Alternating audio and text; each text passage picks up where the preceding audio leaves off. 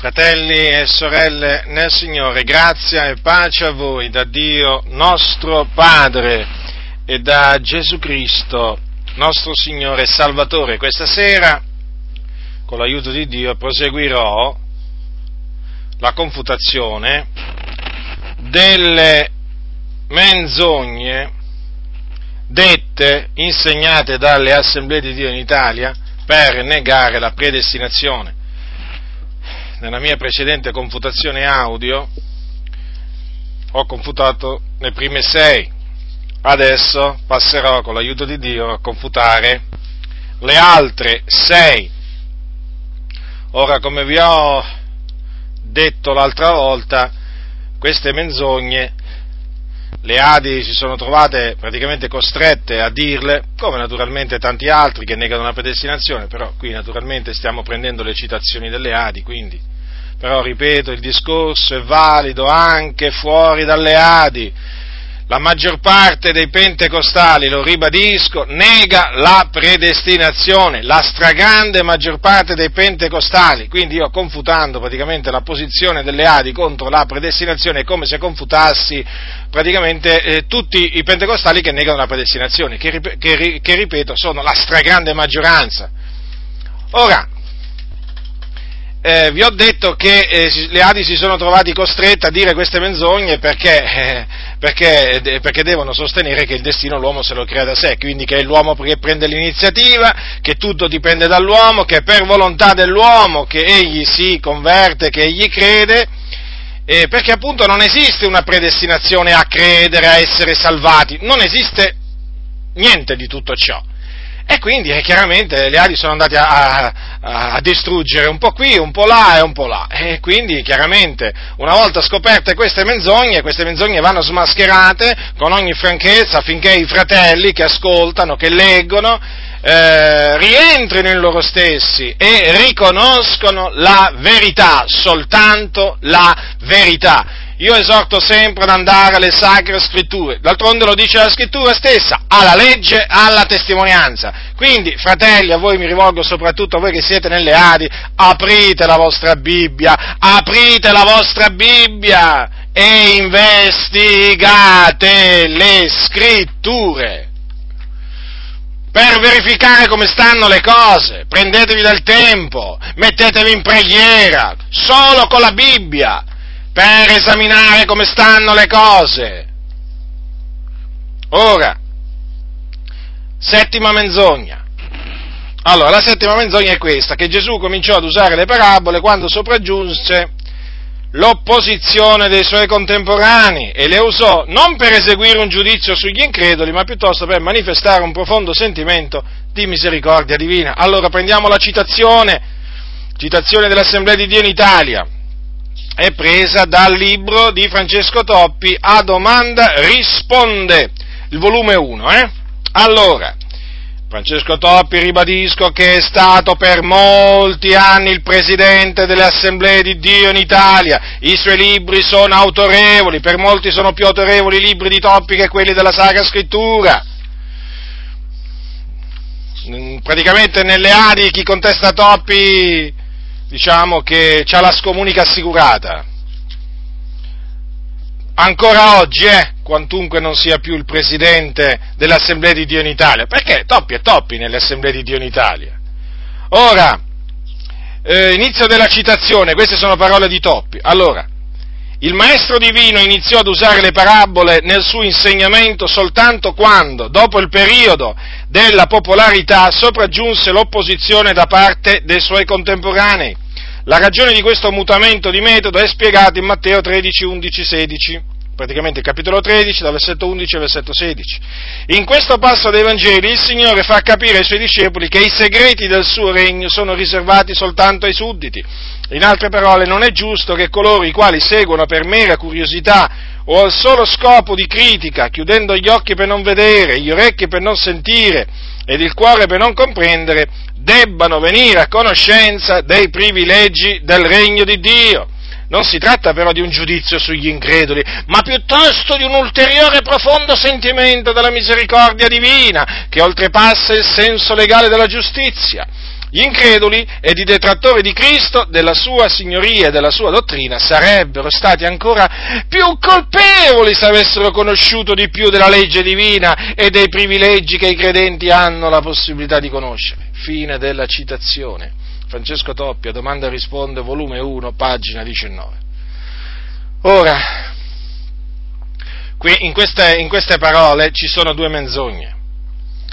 Allora, la prima menzogna che Gesù cominciò a usare, allora per usare le parole di Toppi, allora, Gesù iniziò ad usare le parabole nel suo insegnamento soltanto quando, dopo il periodo della popolarità, sopraggiunse l'opposizione da parte dei suoi contemporanei. Quindi ci fu un periodo Badate bene, secondo le assemblee di Dio in Italia ci fu un periodo chiamato il periodo della popolarità del ministero di Cristo, durante il quale Gesù non usò le parabole. È chiaro, eh, loro sono chiare, quando vogliono essere chiare, sono chiare, quando invece vogliono, vogliono creare confusione, la creano la confusione, ma vi posso assicurare che quando devono dire chiaramente quello in cui loro credono, lo dicono, lo dicono.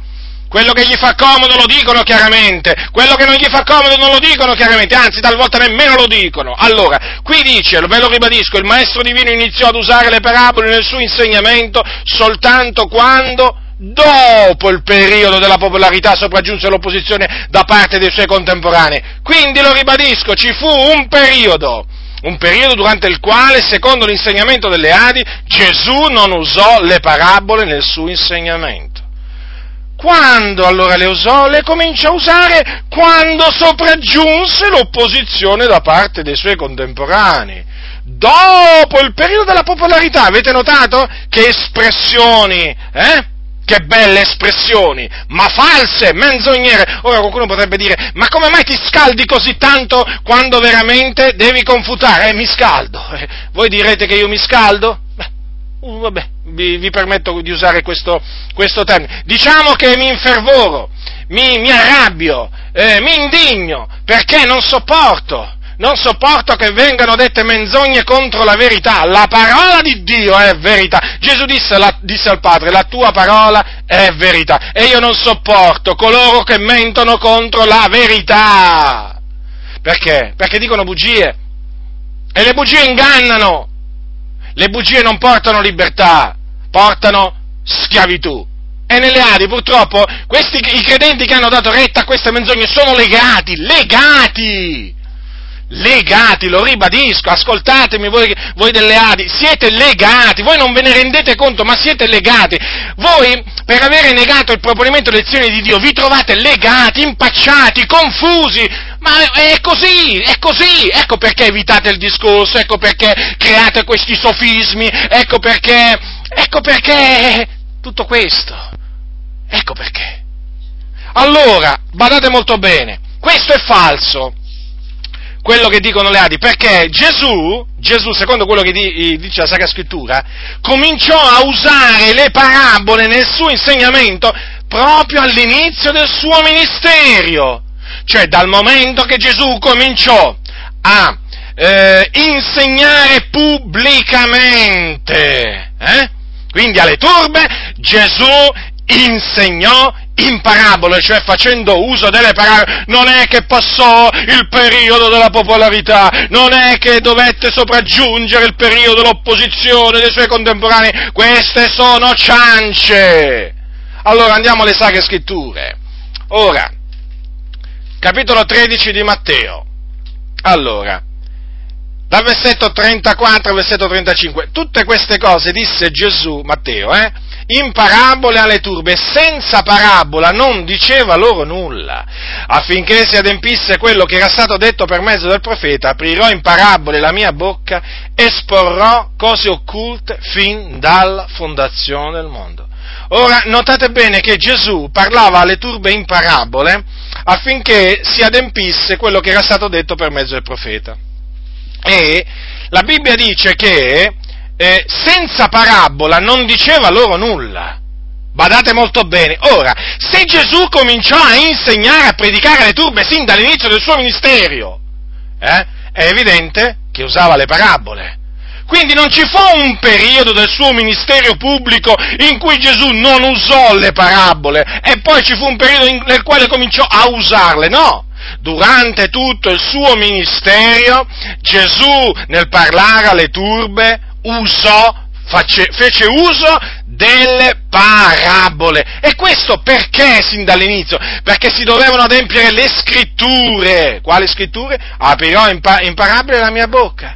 Quindi Gesù dal momento che aprì la sua bocca per esporre le cose relative al regno di Dio, al regno dei cieli, al popolo, alle turbe, l'aprì in parabole la sua bocca, espose le cose occulte fin dalla fondazione del mondo in parabole. E quindi, come potete vedere, come potete vedere, questa è una menzogna. Lo vedete da voi stessi, fratelli nel Signore.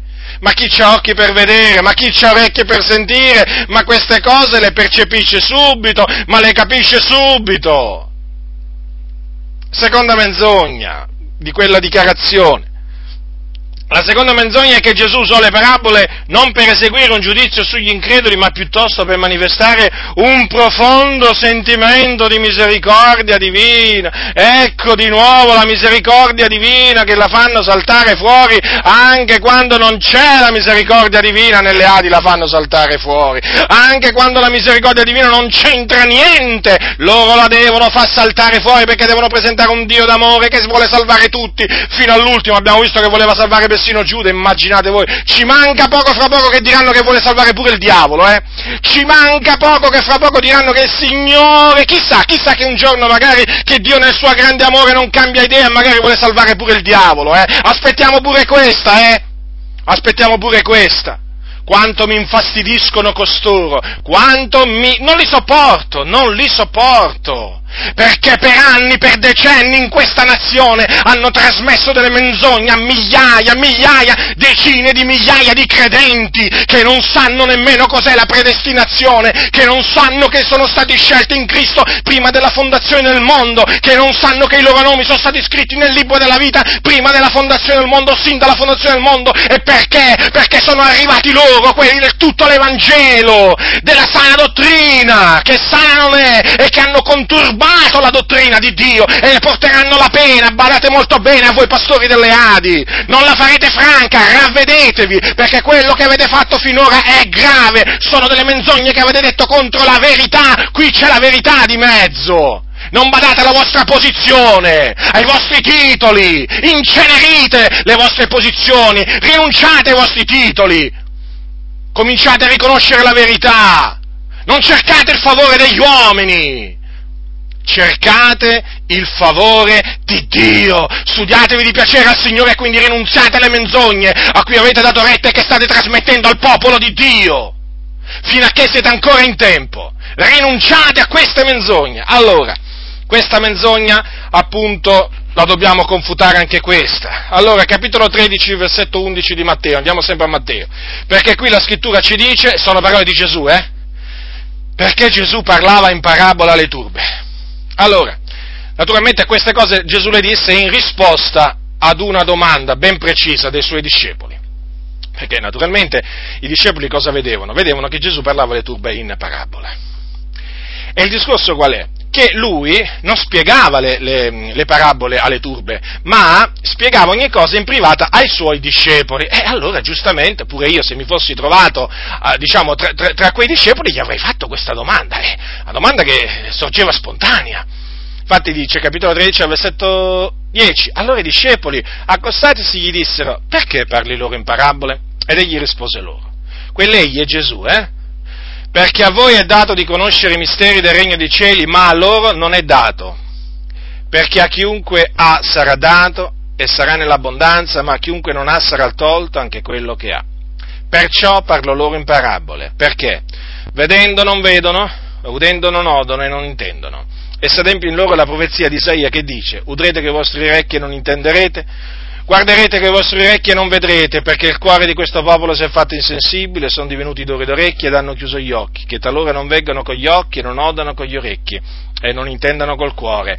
E non si convertano e io non li guarisco. Se noi Se noi prendiamo eh, il capitolo 4 di Marco, andate, andate a, Ma, a, Marco, queste parole sono trascritte in una maniera leggermente diversa, capitolo 4 di Marco, Evangelo scritto da Marco, dal versetto 10 al versetto 12. Quando egli fu in disparte, quelli che gli stavano intorno, quei dodici, lo interrogarono sulle parabole, ed egli disse loro, a voi è dato di conoscere il mistero del regno di Dio, ma a quelli che sono di fuori tutto è presentato per via di parabole, affinché vedendo vedono sì ma non discernono, udendo odono sì ma non intendono, che talora non si convertano e i peccati non siano loro rimessi. Che cosa significa?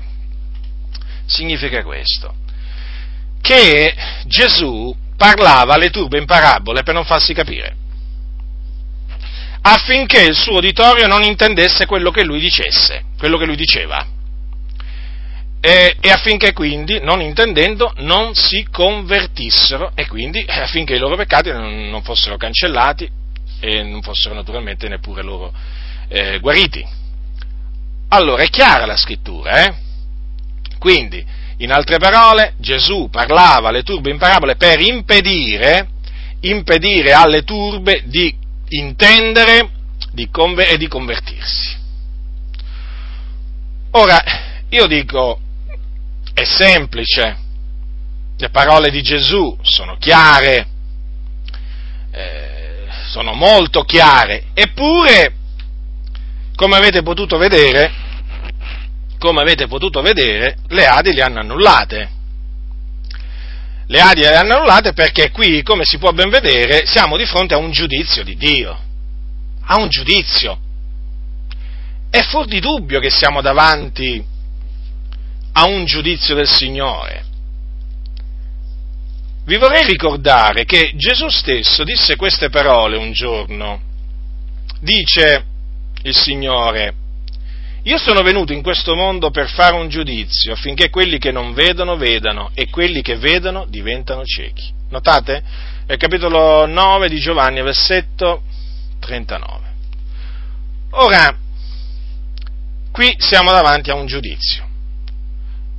Qui il Signore parlava, lo vediamo chiaramente, lo ha detto lui, parlava alle turbe, affinché le turbe non discernessero, non intendessero e quindi non si convertissero.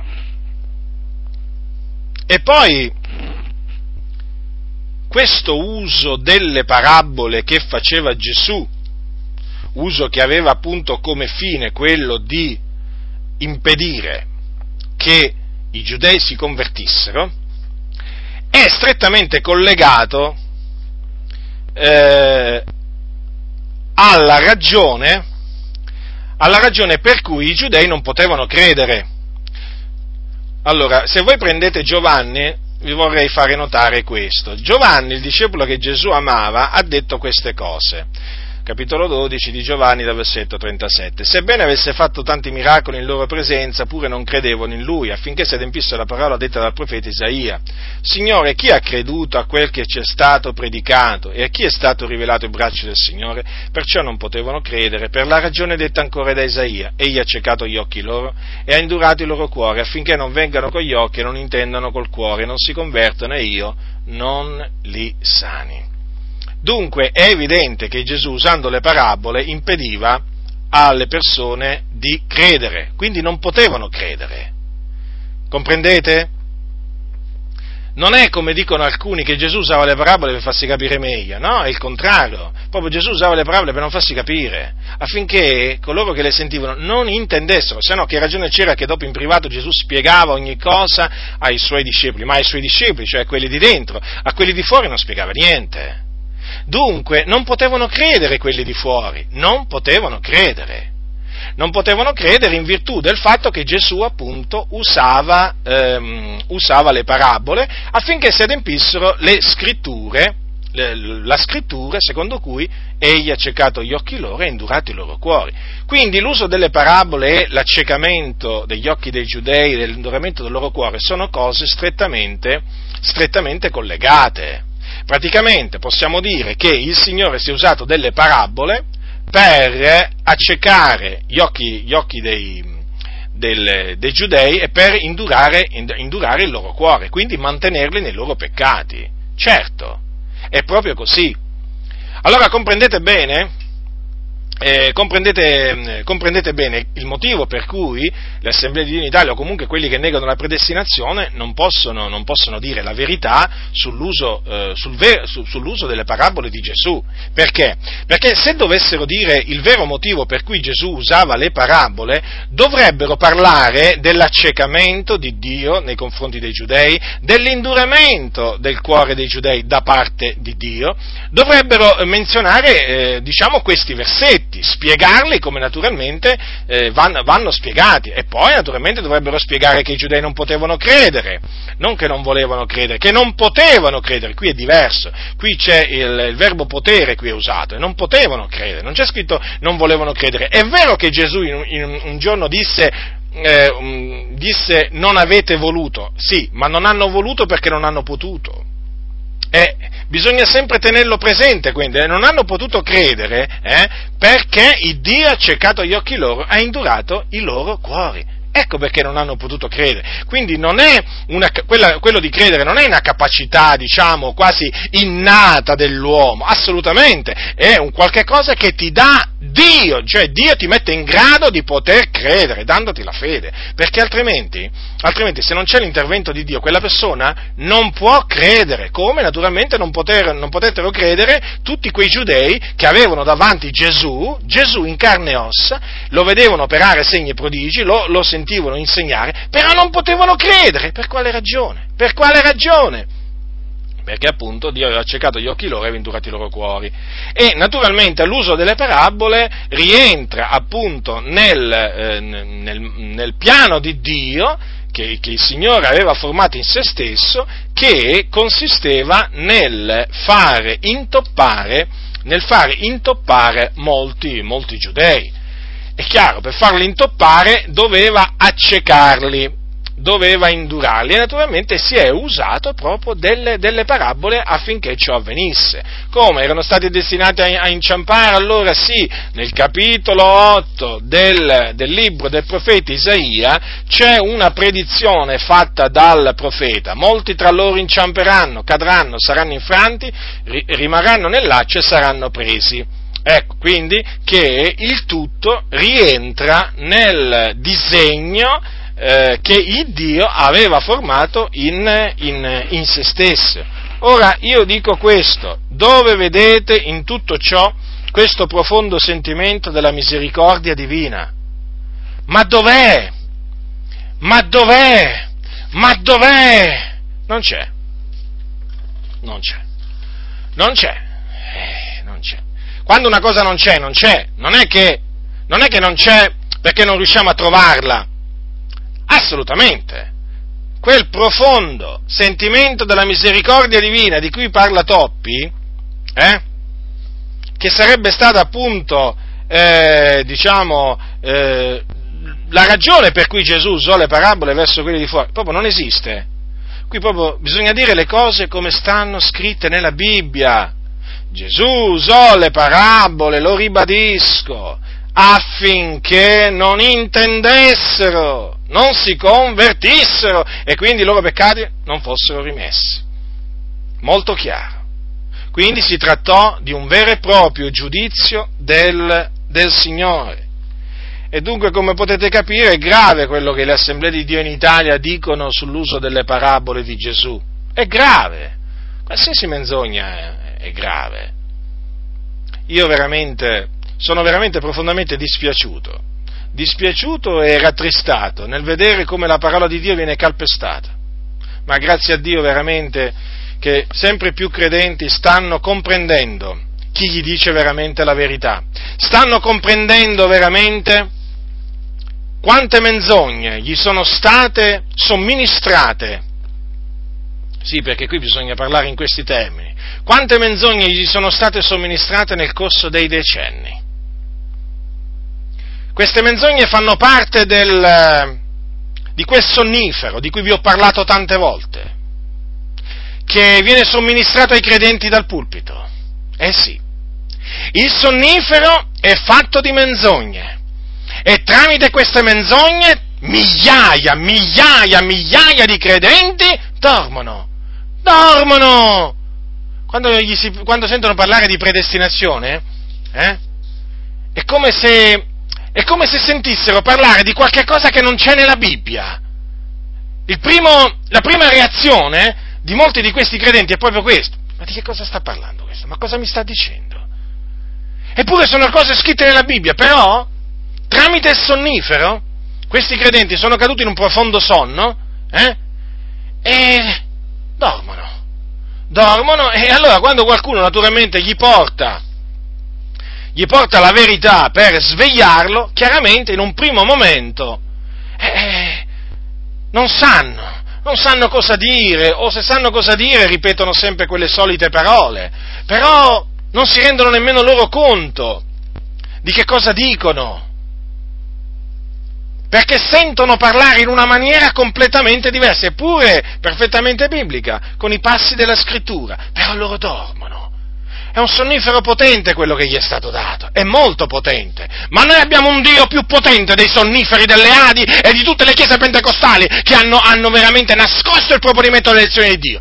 Noi abbiamo un Dio abbiamo un Dio grande che è più potente dei vostri sonniferi e che sta svegliando tanti in mezzo a voi. E quindi adesso cominciate a preoccuparvi, cominciate a preoccuparvi, perché adesso è finito il tempo, è finito il tempo in cui i credenti eh, non potevano sapere eh, le menzogne che gli avete somministrato per anni, adesso grazie a Dio, grazie a Dio, il suono della tromba gli è arrivato già alle orecchie a tanti. E adesso sarà bene, sarà bene che voi pastori vi ravvediate, riconoscete i vostri errori, tanto lo so, tanto lo so che alle domande delle vostre pecore farete i vostri giri di parole, userete i soliti sofismi, ma è finita per voi, è finita la festa, è finita, perché adesso c'è una parte del popolo di Dio che sta scoprendo grazie a Dio la verità che gli avete nascosto. E ci avete poco da ridere poco da ridere. E avrete sicuramente meno amen quando direte qui ci voleva un amen. Quando chiederete gli amen all'uditorio, vi posso assicurare che stanno diminuendo quegli amen. E diminuiranno sempre di più. Ve la siete cercata voi questo. Tutto voi vi siete cercato. Perché? Perché siete andati contro la verità. E io spero che vi ravvediate comunque, eh? La mia speranza naturalmente è questa. Allora passiamo a un'altra menzogna, l'ottava. Praticamente voi conoscete quel, quel passo in Giovanni, quando Giovanni dice che noi, a riguardo dei figlioli di Dio, i figlioli di Dio non sono nati da volontà d'uomo. Allora, vi leggo i passi, allora, dal capitolo 1 di Giovanni, 1, allora, eh, dal versetto 11 al versetto 13. Allora, è venuto in casa sua e i suoi non l'hanno ricevuto, ma a tutti quelli che l'hanno ricevuto egli ha dato il diritto di diventare figlioli di Dio, a quelli cioè che credono nel suo nome, i quali so, non sono nati da sangue, né da volontà di carne, né da volontà d'uomo, ma sono nati da Dio. Ora, ora, sempre Francesco Toppi nel libro Domanda e risponde, nel commentare, nel commentare queste parole, eh, eh, proprio queste parole qua, eh, da, è venuto in casa sua, a, eh, sono nati da Dio, eh, ha detto queste parole, ha detto queste parole. Inizio della citazione, in questo brano con tre negazioni sono messi in risalto altrettanti importanti ammaestramenti. Dopo arriva all'espressione, diciamo, che io voglio sottolineare, né da volontà d'uomo e dice, nessuno sforzo umano può produrre questa nuova nascita spirituale. Fine della citazione. volume primo, pagina 168. Ora, quindi nel commentare né da volontà d'uomo, nelle Adi dicono che si tratta, che qui Giovanni sta dicendo che non sono nati da nessuno sforzo umano, perché non c'è sforzo umano che può produrre questa nuova nascita spirituale. Ora, ora, che naturalmente la nuova nascita spirituale non possa essere prodotta da alcuno sforzo umano, chiaro, avete ragione, eh? Avete ragione, ci mancherebbe, lo dico pure io, ma ci mancherebbe altro, è la verità. Ma che c'entra qui lo sforzo umano? Ma che c'entra tirare fuori lo sforzo umano dove Giovanni dice, dove parla di volontà d'uomo, di volontà umana? C'entra niente. Naturalmente, eh, chiaramente è evidente il motivo qua per cui hanno fatto saltare fuori lo sforzo umano, perché qui si parla di volontà dell'uomo. D'altronde la Sacra Scrittura lo dice chiaramente che noi figlioli di Dio non siamo nati da volontà d'uomo. Quindi non siamo nati di nuovo per la nostra volontà. Quando l'Apostolo Paolo dice che non dipende né da chi vuole né da chi corre, ma da Dio che fa misericordia, che, caso, che cosa ha fatto se non confermato quello che ha detto Giovanni? Perché non dipende dalla volontà dell'uomo, cioè non dipende da chi vuole, perché appunto non dipende dalla volontà dell'uomo, ma dipende da Dio.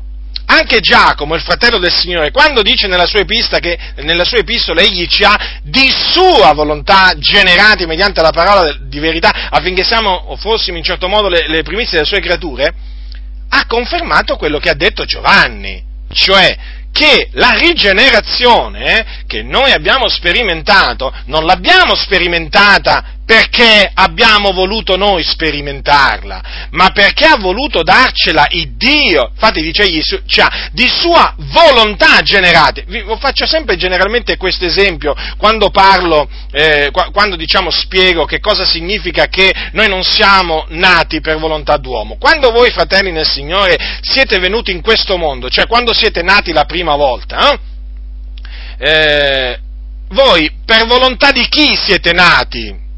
Cioè per volontà vostra o per volontà, in questo caso diciamo dei vostri genitori, che comunque sia sempre naturalmente diretti dalla volontà di Dio, perché alla fine sempre per volontà di Dio siete, siete venuti in questo mondo, però naturalmente Dio ha usato la volontà, la volontà diciamo dei vostri genitori, però sappiamo bene che noi siamo venuti in questo mondo per volontà di Dio, è Dio che ha voluto farci nascere. Anche qui non è dipeso dai nostri genitori, Assolutamente, perché Dio, è Dio che fa rimanere la donna incinta, è come anche Dio che rende sterile, è Dio che fa partorire, ma anche Dio che rende sterile. Quindi è evidente che se Dio non avesse voluto farci venire in questo mondo, non ci avrebbe fatto sicuramente venire in questo mondo.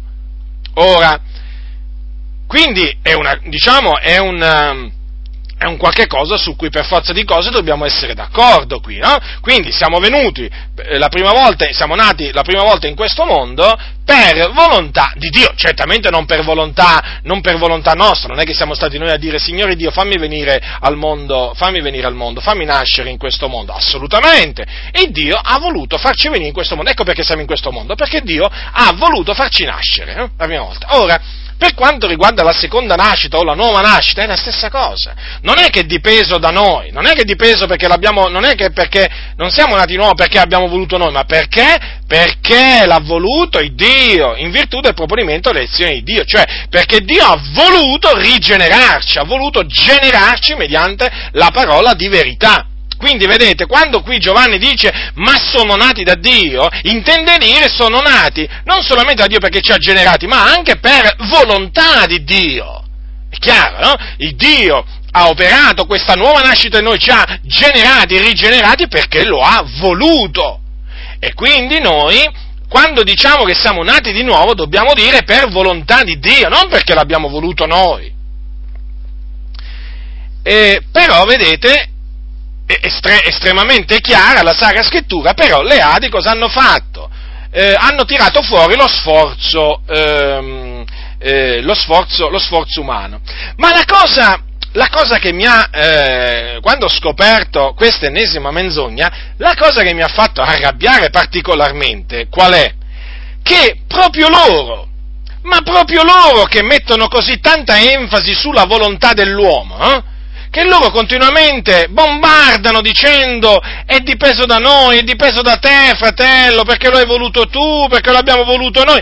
Loro che mettono così tanta enfasi sulla volontà dell'uomo, cioè loro lo chiamano il libero arbitrio, sulla capacità che ha l'uomo di scegliere, no? il bene e il male, proprio loro, proprio loro, o meglio, la libertà di scegliere Cristo, di rigettare Cristo, che cosa hanno fatto? Eh? Hanno tirato fuori lo sforzo, lo sforzo umano. Però guardate, eh, cioè deve essere, deve essere, deve essere chiaro che quando si cerca il significato della parola eh, volontà in un qualsiasi dizionario della lingua italiana, vorrei ricordarvi che vengono fuori queste espressioni, facoltà del volere, capacità di volgere le proprie energie al perseguimento di uno scopo, atto del volere, disposizione buona o cattiva al fare qualcosa. Quindi, vedete, Dunque, non è stato in virtù, in virtù del fatto che abbiamo scelto noi di nascere di nuovo, no? Vedete? Non è stato grazie alla facoltà del volere, alla capacità di volgere le proprie energie diciamo, al perseguimento di questo scopo, non è stato in virtù dell'atto del volere, non è stato in virtù di una disposizione buona, diciamo, nostra, no, non è stato in virtù di ciò, ma è stato in virtù della volontà di Dio. Dunque, proprio quelli che parlano sempre della volontà dell'uomo, del libero arbitrio, che Dio ci ha fatti completamente liberi di scegliere il bene e il male, scegli oggi la via della vita, loro ti dicono, scegli oggi la benedizione, proprio loro che ti dicono sempre tu hai una volontà, uomo o donna, perciò scegli tu, scegli tu, scegli tu perché dipende da te, proprio loro quando si arriva a questo passo, fanno saltare fuori lo sforzo umano e questo veramente non può che far arrabbiare, ma anche riflettere. Riflettere, badate bene, perché è evidente, è evidente che sono corsi a ripari, eh certo, sono corsi a ripari perché hanno dovuto distogliere, devono distogliere il lettore eh, dal vero significato di queste parole. È chiaro, eh, perché qui dice che non, non sono nati da volontà d'uomo, e neppure da volontà di carne, pensate. Allora loro naturalmente eh, hanno pensato, come facciamo qua? E allora hanno messo lo sforzo umano. Era così semplice invece dire che eh, noi figlioli di Dio siamo, eh, siamo diventati tali per volontà di Dio, perché Dio ha voluto. Ma era così semplice, ma è così semplice. Però le cose semplici non vanno bene alleati, almeno in questo campo, non vanno bene, le devono, le devono complicare, le devono contorcere. Ma vi dirò di più, le Adi si sono spinte ad affermare che si diventa figli di Dio per, per volontà umana. Come, dire, come, mi direte? Pure questo? Sì, sì. C'è pure la citazione, eh? non è che me la invento io queste cose, mi guardo bene io dall'attribuire a questo o a quell'altro, diciamo, cose che non hanno detto. Qui ci sono le citazioni, potete andarle a verificare con tutta tranquillità Certo, dovete spendere qualche euro, diciamo nel caso non avete questi libri, però io credo che in questo caso vale la pena andare a comprare li, questi, questi, loro libri. Eh, non ne varrebbe la pena, diciamo, se non fosse per questa ragione, però per questa ragione vi posso assicurare, cioè per scoprire, diciamo, le menzogne che ci sono in questo libro, secondo me vale la pena che voi li andate a comprare se non li avete. Ma vale, va, ve, lo, ve, li, ve li consiglio io, guardate, guardate, a costo di passare uno che fa pubblicità ai libri delle Adi. Eh, però in questo caso qui veramente, se veramente voi fratelli cercate la verità, se veramente volete sapere eh, le cose, eh, verificare, prendete i, vostri, i, prendete i, loro libri. Allora, la, l'affermazione è nel calendario, la parola giorno per giorno, Adi Media 2009, eh, alla data 5 luglio, segnatevi questo, 5 luglio. Ascoltate a cosa dicono. Il titolo di figli di Dio non si acquisisce automaticamente, bensì con un atto determinato della volontà umana che si dispone a ricevere Cristo Gesù. Fine della citazione. È chiaro, no? Ma vi rendete conto? Ma ascoltate, pastori delle Adi, ma non vi vergognate? Non vi vergognate a dire queste cose, a scrivere queste cose? Cioè, voi arrivate al punto di dire che il titolo di figli di Dio si acquisisce con un atto determinato, proprio che enfasi che ci mettete, un atto determinato della volontà umana, che si dispone a ricevere Cristo Gesù. Ah, qui la volontà umana l'avete fatta, l'avete fatta saltare fuori. Allora, ma questa è una menzogna, perché lo abbiamo visto qua che cosa dice Giovanni, i quali non sono nati da sangue né da volontà di carne né da volontà d'uomo, ma sono nati da Dio. Ma che state dicendo? Evidentemente non vi rendete conto, certamente, ma io spero che ve ne rendiate conto e che, che eliminate tutte queste, tutte queste menzogne, perché andrebbe a vostro onore, certamente non a vostro disonore. Va a vostro disonore la caparbietà del vostro cuore, se persistete nell'errore, nell'insegnare queste menzogne, certamente andrà a vostro, tutto andrà a vostro disonore, ma se voi rientrate in voi stessi, andrà a vostro onore, ve lo posso assicurare, perché è pur sempre un atto di umiltà, da sempre da apprezzare. Quando si cambia idea in meglio, eh, non è un disonore, la, la, persona non, non, è che, diciamo, fa qualche cosa di brutto, fa qualche cosa di buono, anzi da elogiare, da prendere ad esempio. Dunque, come potete vedere, eh, qui hanno detto, le Adi dicono che si diventa figli di Dio per un atto determinato della volontà umana. Invece qui, semmai dovevano dire, e quando mai? E quando mai potevano scriverlo? dovevano dire che si diventa figli di Dio per un atto determinato della volontà di Dio, che dispone le persone a ricevere Cristo Gesù. E allora? Allora sarebbe stato tutto, diciamo, in armonia con l'insegnamento della scrittura. Ma messo come lo hanno messo loro, è evidente che è l'opposto, l'opposto di quello che dice la Sacra Scrittura. Quindi, massima attenzione, fratelli che siete nelle Adi, quando leggete i libri, diciamo, che pubblicano le Adi, massima attenzione quando eh, vi capiterà di leggere eh, com- commenti a questi passi, anche quando sentirete le predicazioni, fate molta attenzione, fate molta attenzione quando vengono toccati questi passi della scrittura o questi concetti, perché nel mezzo loro ci mettono la menzogna. Allora, passiamo alla nona, alla nonna menzogna. Allora, loro dicono che il fatto che uno possa dichiarare che Gesù è il figlio di Dio dipende dalla volontà dell'uomo. È sempre la volontà dell'uomo, naturalmente, mai dalla volontà di Dio, sempre dipende dalla volontà dell'uomo. Avete visto? Ormai sul trono ci hanno messo la volontà dell'uomo. La volontà di Dio l'hanno detronizzata. Allora, ecco la citazione, sempre in A domanda risponde di Francesco Toppi, questa volta il volume terzo. Inizio della citazione.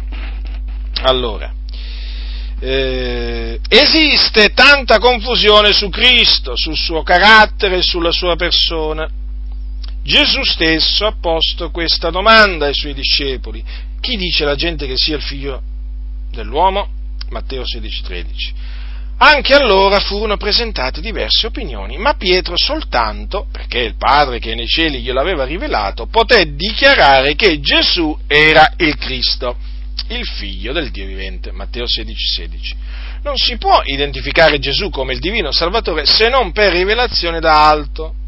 Quando l'individuo si apre a questa rivelazione divina, le proprie opinioni o quelle degli altri perdono il loro valore perché, trasformati mediante il rinnovamento della mente, si conosce per esperienza quale sia la volontà di Dio. Romani 12.2, fine della citazione. Francesco Doppia, domanda e risponde, volume 3, Adi Media, prima edizione 2004, pagina 26-27. Avete notato? Fino a un certo punto, fino a un certo punto parlava bene. Poi, arrivato a un certo punto, ha dovuto cambiare strada, praticamente ha dovuto lasciare la diritta strada, Toppi, no? e prendere la, quella laterale, perché cosa dice? Quando l'individuo si apre a questa rivelazione divina, notate, chiaramente viene fatto dipendere, cioè il fatto che uno possa dichiarare che Gesù è il, è il Cristo, il figlio del Dio vivente, dall'apertura che compie l'uomo verso Dio.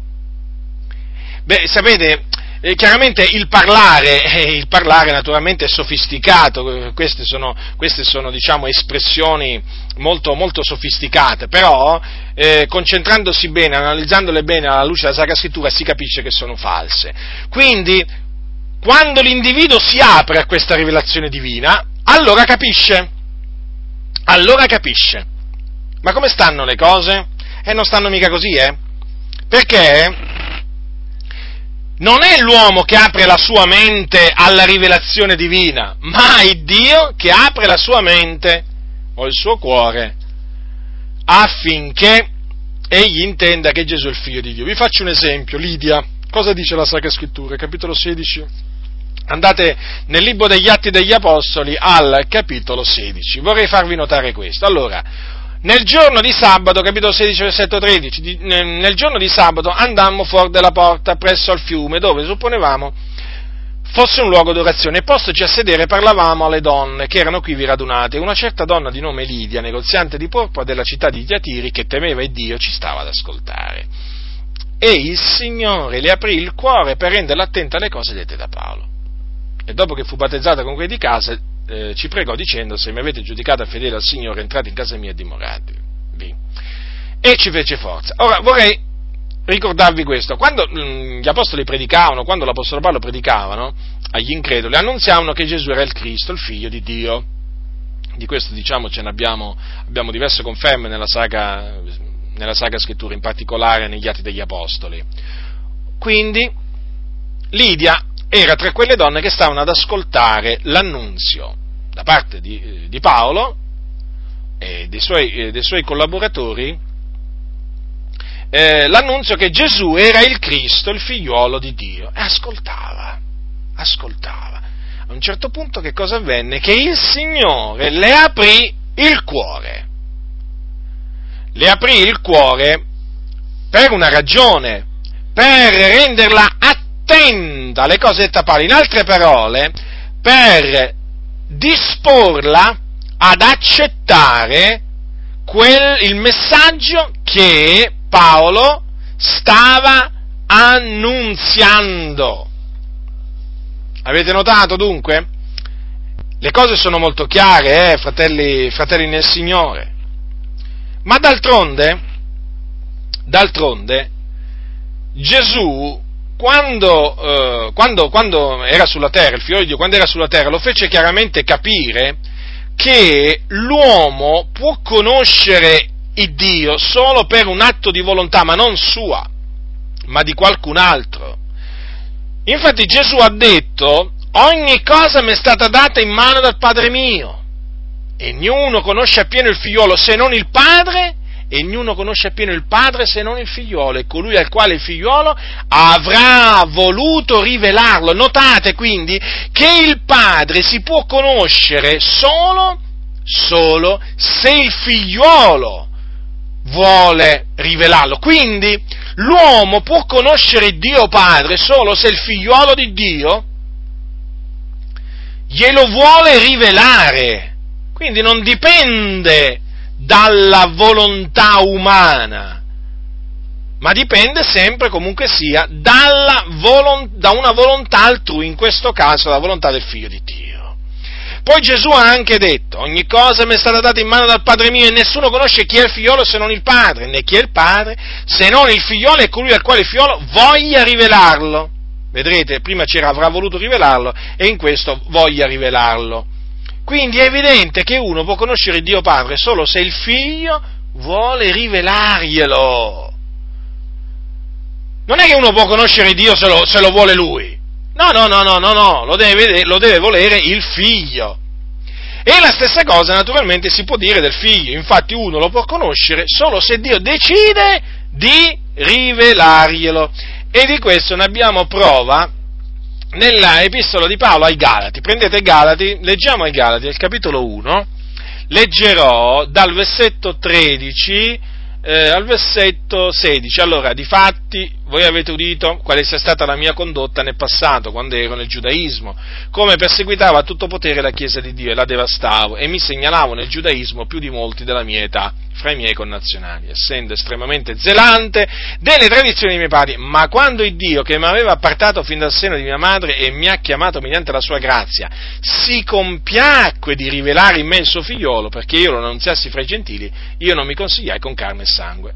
E non salì a Gerusalemme da quelli che erano stati apostoli prima di me, ma subito me ne andai in Arabia. Ora no, vi vorrei fare notare questa espressione, che il Dio eh, a un certo punto si compiacque di rivelare in, in Saulo da Tarso chi? Il suo figliolo. Avete notato dunque? E da chi è dipeso? Dalla volontà di Saulo da Tarso?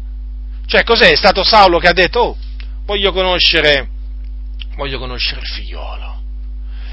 No, perché dipese da Dio, si compiacque di rivelare in lui il suo figlio. In che maniera? Naturalmente facendo sì che Gesù, il suo figliolo, figlio di Dio, gli apparisse a eh, a Saulo. Quindi vedete, quella visione, quella visione la ebbe eh, Saulo per, perché Dio volle dargli quella visione in, in virtù del fatto che aveva deciso di rivelare, di rivelargli il suo figliolo. Quindi vedete, alla luce, alla luce, di tutto ciò, poi, no, questi discorsi, quando, queste espressioni, quando l'individuo si apre a queste rivelazioni, ma cadono, cadono perché proprio da quello che dice la Sacra Scrittura c'è proprio un atto compiuto da Dio, proprio da Dio, eh? da Dio, il quale appunto apre, apre l'uomo alla sua rivelazione proprio gli apre la mente, gli apre il cuore, quello, è questo quello che fa. È questo quello che fa il nostro Dio, questo è l'operare del Signore. E chiaramente in quel momento, in quel momento quando Dio apre la mente alla persona, apre il cuore del peccatore, è evidente che poi il, la persona intende, viene a conoscere, ma non per una sua volontà umana, per un suo desiderio, per un suo, una sua disposizione tutta particolare che c'ha dentro, che chissà da dove viene fuori. No, no, no, assolutamente, proprio perché il Dio Padre decide, si compiace di rivelare in quella persona il figlio. Quindi noi dobbiamo rendere grazie a Dio e solo a Dio perché si è compiaciuto di rivelarci il suo figliuolo. Come, come si compiacque di rivelarlo a Saulo da Tarso. Allora andiamo alla decima menzogna. Alla decima menzogna. Allora, la decima menzogna è molto semplice. Lidia aprì il proprio cuore al Signore. Eh sì, eh sì, eh sì. Lidia aprì il proprio cuore al Signore. Dove lo si legge questo? Dove si legge questa dichiarazione? Qualcuno potrebbe dire, ma cosa stai dicendo, fratello? Stai attento a quello che dici, eh? Eh, perché il Dio eh, detesta in abominio coloro che seminano discordi fra i fratelli, coloro naturalmente che spacciano menzogne. Quindi dove sta scritto? Sei sicuro di quello che stai dicendo? Dove l'hai letto? Vi dico dove l'ho letto. Risveglio Pentecostale. Risveglio Pentecostale, una delle, delle pubblicazioni ufficiali dell'Assemblea di Dio in Italia. Settembre 2008, numero 9. Pagina 3. Parole che sono scritte sul risveglio pentecostale. Inizio della citazione. Lidia aprì il proprio cuore al Signore. Fine della citazione più chiaro di così non potevano essere quelli delle Adi. Che menzogna, che menzogna! Quando ho letto, quando ho letto questa menzogna mi sono messo le mani nei capelli. Ho detto fammi rileggere, ma non è che qui magari leggo io male, perché io spesso mi trovo costretto a rileggere le cose perché magari di primo acchito dico ma vuoi vedere che ho, letto male, va fammi posizionare meglio gli occhiali, magari chissà. E allora leggo tutto il contesto, e poi leggo, Lidia aprì il proprio cuore al Signore. E allora ho detto, e allora ho letto bene. Perché è una menzogna? Eh, l'abbiamo visto prima. Quando vi ho letto appunto, della, eh, vi ho parlato della conversione di Lidia. Cosa dice la Sacra Scrittura? E le rileggiamolo, rileggiamolo per amore della verità e per amore di tutti questi fratelli veramente che si trovano ingannati nelle Adi. È una certa donna di nome Lidia, negoziante di porpora della città di Tiatiri, che temeva Dio ci stava ad ascoltare e il Signore le aprì il cuore per renderla attenta alle cose dette da Paolo. Allora, qui le cose allora, qui le cose stanno in questa maniera. Qui qualcuno mente, giusto? Quando ci sono due dichiarazioni opposte, diverse e opposte, hm, contrarie una all'altra, qui qualcuno mente. Qui non è che, cioè, voglio dire, eh, si, può, si può dire qualcos'altro. No, qui qualcuno mente, qualcuno dice delle menzogne. Dice una menzogna qualcuno. Allora, la Bibbia dice che il Signore le aprì il cuore. Le Adi dicono che Lidia aprì il proprio cuore al Signore. Chi mente? Chi mente? Mentono le Adi. Mentono le Adi. La Bibbia non può mentire. Oh, a meno che, eh, a meno che noi ripo, eh, eh, eh cominciamo a ritenere veraci quelli delle Adi, è bugiarda la parola del Signore. Vabbè, ah, allora in questo caso, in questo caso sì, allora in questo caso avrebbe mentito Luca. E eh beh, per forza. Eh, Luca ha mentito, ma Luca può aver mentito. Ma può aver mentito Luca. Ogni scrittura è ispirata da Dio. Eh, è ispirata da Dio. Significa che è stata alitata da Dio. Quindi non può avere mentito Luca. Hanno mentito quelli delle Adi. Dicono una cosa proprio nettamente contraria. Allora, il Signore aprì il cuore a Lidia. Mm. Le Adi dicono che Lidia aprì il proprio cuore al Signore. Sono, sono due cose inconciliabili.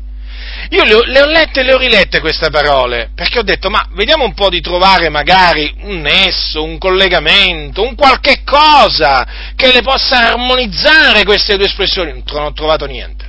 Con tutta la buona volontà, non ho trovato proprio nessun nesso. E chiaramente allora la conclusione è questa, cioè hanno mentito per l'ennesima volta. Perché? Perché loro devono fare dipendere la salvezza dall'iniziativa dell'uomo e non dall'iniziativa di Dio. Perché se loro dovessero dire che il Signore aprì il cuore a Lidia, che cosa poi dovrebbero spiegare? Ve lo dico subito, fratelli nel Signore, dovrebbero spiegare perché non gliel'ha aperto agli altri. Perché là c'era, non c'era solo Lidia ad ascoltare, c'erano delle altre donne, infatti dice parlavamo alle donne che erano qui vi radunate, capitolo 16, versetto 13 degli Atti, quindi erano più donne. Però il Signore aprì il cuore a Lidia, allora, chiaramente, loro devono fare dipendere la conversione di Lidia dalla volontà di Lidia. Allora ecco, Lidia aprì il cuore al Signore, le altre donne no, ma Lidia sì. E invece no, cosa dice la Bibbia? Che il Signore si compiacque di aprire il cuore a, a Lidia. Allora, perché loro naturalmente? Solo a Lidia, eh, qui così è scritto, così crediamo.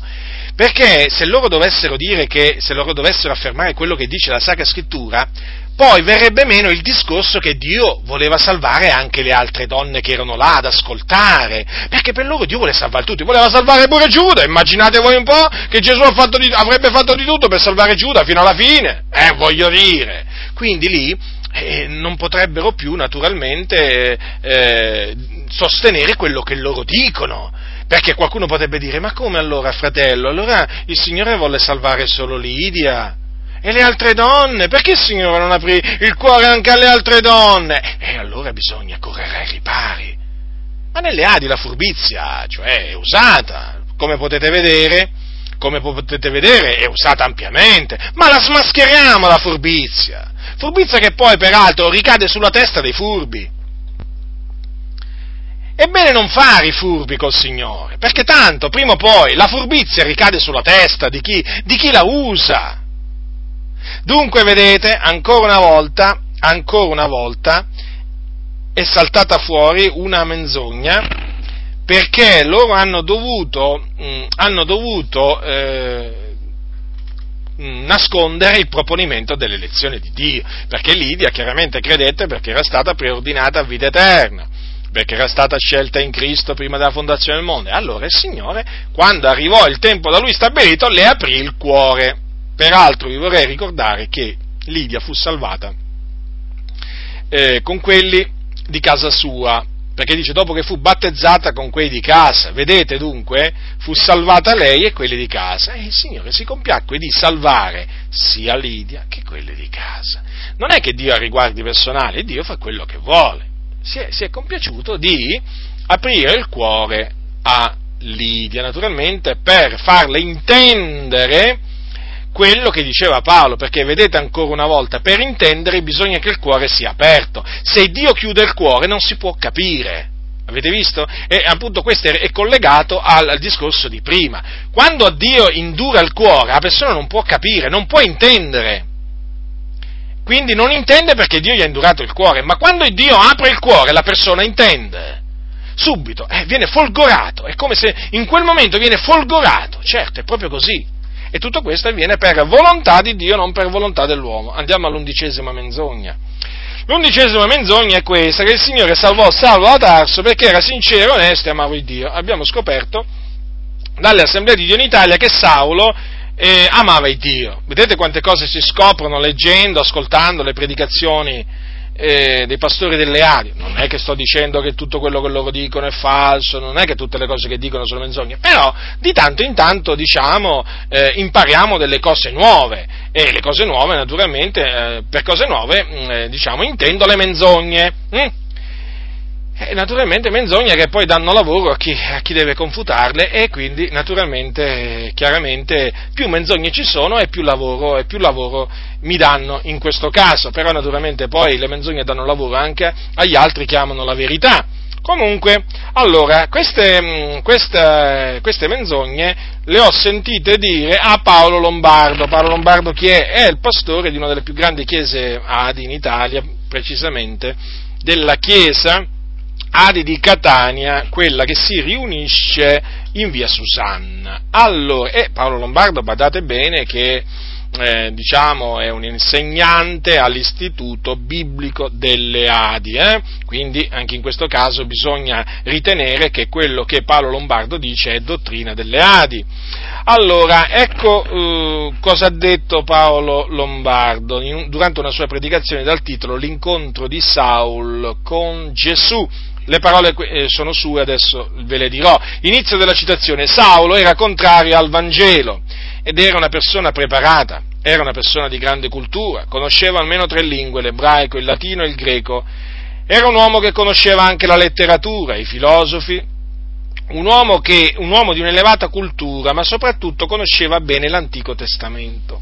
Era pienamente convinto che i cristiani sbagliavano, che Gesù era un impostore, che non fosse il figlio di Dio, quindi nessuno può dire che è stato debole o chissà se è fatto convincere pure lui. Era completamente contrario a Cristo Gesù, ma il miracolo venne dall'alto. E quando arriva il Signore non c'è cultura, non c'è preparazione che possa reggere. Il Signore è il più forte, ma il Signore è il più forte non perché ci prende a forza, perché Egli è amore. Il Signore sapeva che Saulo era sincero, anche se era contrario a Cristo, alla fede di Cristo, era sincero, era onesto. Lui amava il Dio con sincerità, con integrità di cuore per questo il Signore lo ha salvato. Fine della citazione. Dunque, secondo le Adi, il Signore ha salvato Saulo da Tarso perché era sincero e onesto e amava Dio con sincerità. Ma le cose non stanno affatto così come dicono, come dicono eh, le Adi. Ma io dico una cosa, io dico una cosa.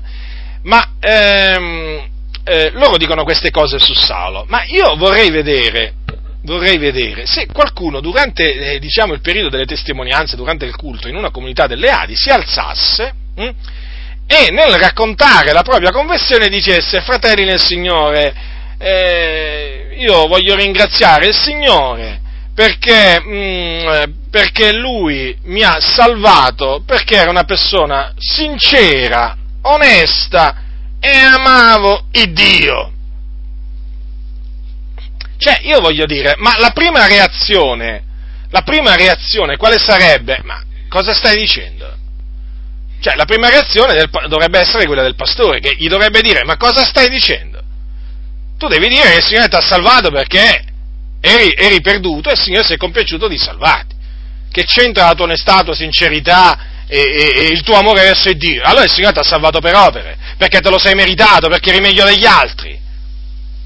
Ma probabilmente, probabilmente stando così le cose, con, diciamo, per quanto riguarda Saulo, mi sa che lasceranno passare pure questo tipo di, questo tipo di, di testimonianze. Ma sarebbero da mettere alla prova veramente questi pastori delle Adi, proprio pubblicamente, proprio. Cioè, ma se uno, ma io, io, vi domando, pastori delle Adi, ma se uno tra di voi allora si alza e dice il Signore mi ha salvato, perché ero sincero, onesto e, ehm, com'è? e amavo il Dio con integrità, eh, allora, amavo il Dio con sincerità, con integrità di cuore, cioè, allora va tutto bene per voi? Eh, evidentemente sì. Beh, certo, veramente, siete, siete veramente ridotti molto male, molto, molto male, ma allora non è più per grazia, allora è per opere. Ma la scrittura non dice forse, non dice forse il Signore nella sua parola, se è per grazia non è più per opera, altrimenti grazia non è più grazia. Cioè, ma come potremmo dire che siamo stati salvati per grazia e poi nello stesso tempo dire che siamo stati salvati perché eravamo sinceri, onesti e amavamo, amavamo Dio con sincerità? Cioè, in questa maniera si va, si va a intaccare la dottrina, la dottrina cardine della salvezza per grazia. Non si può dire che siamo salvati per grazia. Eh? o che Paolo fu salvato per grazia e poi tirare fuori che Paolo fu salvato perché era sincero, onesto e amava il Dio con integrità di cuore, perché significa dire due cose opposte. possibile che non c'è nessuno che, che, che capisca veramente queste, queste contraddizioni veramente spaventose, spaventose. Ma poi io dico una cosa, io dico, ma allora se fosse così uno avrebbe di che gloriarsi, allora Paolo aveva di che gloriarsi. Cioè praticamente poteva dire, eh, ma io, io ero onesto, sai. Ma io ero onesto, ero sincero, amavo il Dio con sincerità, sì, perseguitavo, perseguitavo a morte i santi, però ero sincero, sai, io amavo il Dio, eh. eh quindi si poteva gloriare allora. Ma che aveva da gloriarsi Paolo? Ma che aveva? Non aveva niente di che gloriarsi nel cospetto del Signore. Ma proprio nulla. Perché? Perché era stato salvato per grazia, interamente per grazia, sola grazia. Una delle dichiarazioni dei, dei riformatori, sola grazia. Però qua nelle Adi non è mica sola grazia, eh? Eh no? Con questo modo di parlare, eh? Grazia, grazia praticamente ricevuta perché in un certo senso non eravamo proprio come gli altri, eh? Perché eravamo buoni, eravamo sinceri, amavamo Dio. Beh, io allora posso dirlo pure io. Io dovrei dire che ero sincero, onesto. Io, il Signore mi ha salvato perché ero sincero, onesto e amavo Dio con integrità di cuore. Io! Ma come potrei dire una cosa del genere io? E non ero persecutore della Chiesa come lo era, lo era Saulo. Ma non, non, non, ci penserei minimamente ad affermare una cosa del genere, perché se dicessi una cosa del genere subito sentirei lo Spirito Santo in me contristato, contrastato. Ma io, il Signore mi ha salvato perché ha voluto salvarmi. Io ero un peccatore, traviato, ribelle, insensato, sulla via della perdizione. Io non amavo il Dio. Che amore verso Dio potevo avere io? E il Signore invece mi ha voluto salvare, io lo ringrazio, perché grazia mi è stata fatta. Che tristezza, che tristezza vedere veramente che nelle Adi adesso fanno passare Saulo per uno che è stato salvato perché, per, perché amava Dio con, integri, con, eh, con, sincerità, ma delle cose veramente, ve l'ho detto, si scoprono, si scoprono delle cose veramente assurde, assurde! Poi naturalmente si scoprono nei posti dove tu meno te l'aspetti di scoprirle.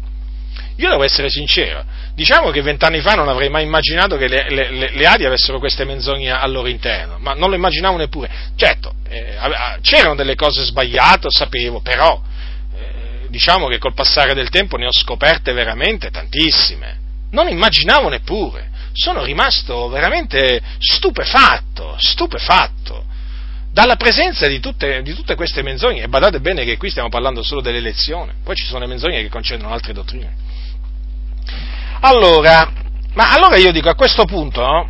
cioè, eh, cioè mh, mm, noi potremmo dire praticamente anche di altri peccatori, cioè che, che praticamente ui, sono stati salvati perché erano sinceri, onesti, anche se perseguitavano la Chiesa, magari come Saulo, eh, avevano diciamo questa, questa come, come, la, come, la dovremmo, come la dovremmo definire, innata bontà e come la dovremmo definire? Perché qui in base a queste parole cioè, c'era del bene nel, in Paolo, voglio dire.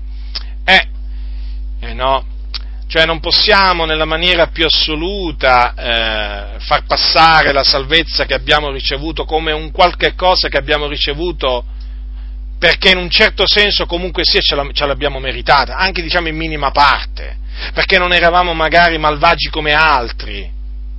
Eh no, non si può perché la salvezza è per grazia, è solo per grazia, senza opere. E poi che dice la Sacra Scrittura? Che dice la Sacra Scrittura? Romani capitolo 3. Che dice la Sacra Scrittura? Capitolo 3. Che dunque?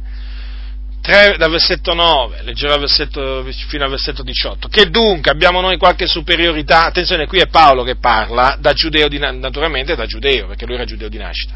Affatto perché abbiamo dinanzi provato che tutti, giudei e greci, sono sotto il peccato, siccome è scritto non v'è alcun giusto, neppure uno, non v'è alcuno che abbia intendimento, non v'è alcuno che ricerchi Dio, tutti si sono sviati, tutti quanti sono divenuti inutili, non v'è alcuno che pratichi la bontà, non neppure uno, la loro gola è un sepolcro aperto, con le loro lingue hanno usato frode, v'è un veleno di aspidi sotto le loro labbra, la loro bocca è piena di maledizione ed amarezza, i loro piedi sono veloci a spargere il sangue, sulle loro vie è rovina e calamità e non hanno conosciuto la via della pace, non c'è timore di Dio dinanzi agli occhi loro. Ecco, includeteci Saulo da Tarso, nella descrizione che lui fa, eh, prima di convertirsi. Ecco, in, metteteci pure Saulo, vi posso assicurare che non sbaglierete, non sbaglierete. Ma quale amore? Ma quale amore verso il Dio? Perché da queste parole, leggendo queste parole, uno potrebbe dedurre che Saulo è stato salvato perché amava il Dio con sincerità, ma nella maniera più assoluta. Ma poi, ma poi un'altra cosa, no? Cioè, voglio dire, come si fa a dire che Saulo amava, amava il Dio? C'è pure questo. Ma come si fa a dire che Saulo, il persecutore, cioè il più grande persecutore della Chiesa in quei giorni, eh, eh, che odiava il nome di Gesù, tanto che costringeva i santi a bestemmiare, hm? questo è scritto, dopo lo vedremo, ma come si fa a dire che amava, amava Dio? Gesù un giorno ha detto, chi odia me, odia anche il Padre mio. Allora, qui bisogna, allora naturalmente è, cominciamo diciamo, a spiegare filo per segno quale cose. Allora, Gesù ha detto, chi odia me odia anche il Padre mio, e questo perché Gesù era il figlio di Dio. Allora, chi era il padre di Gesù? Chi è il padre eh, di Gesù? È l'Iddio d'Abramo, di Isacco e di Giacobbe, l'Iddio di Israele. Quindi, Gesù ha detto che chi odia, naturalmente questo ve lo devo spiegare in questi termini per farvi capire l'errore appunto delle Adi. Allora Gesù praticamente ha detto, chi odia me, odia anche l'Iddio di Israele. Ora, bisogna allora adesso stabilire se Saulo, prima di, eh, prima di, di avere quella visione, eh, prima che gli apparisse Gesù sulla via di Damasco, amava odiava Gesù. Perché da questo si può stabilire se amava o odiava il Dio. Allora, prendete il capitolo 26 degli Atti degli Apostoli e adesso andiamo a vedere, andiamo a vedere se qui troviamo, se troviamo o comunque un'allusione a una, un amore di, di Saulo verso, verso, verso Dio. Va? Capitolo 26, Atti degli Apostoli, Paolo si trova davanti a Re Agrippa e ad altri ufficiali per rendere testimonianza. Ecco che cosa dice Saulo da Tarso, o meglio l'Apostolo Paolo, perché qui era già Paolo da Tarso, l'Apostolo. Allora, dal versetto 9, dal versetto 9. Quanto a me, avevo sì pensato anch'io di dover fare molte cose contro il nome di Gesù il Nazareno, e questo di fatti fece a Gerusalemme, e avutene facoltà dai capi sacerdoti, serrai nelle prigioni molti dei santi e quando erano messi a morte io detti il mio voto. E spesse volte per tutte le sinagoghe li costrinsi con pene a bestemmiare e infuriato oltremodo contro di loro li perseguitai fino nelle città straniere. Ora, fratelli del Signore, vi vorrei fare notare che da quello che ci risulta, Saulo odiava il nome di Gesù il Nazareno, cioè naturalmente eh, Saulo odiava il, il nome del figliuolo di Dio. E dice che qui, per tutte le sinagoghe, sono parole di Paolo, li costrinsi con pena a bestemmiare. A bestemmiare chi? Certamente non l'Iddio di Israele, ma Gesù il Nazareno.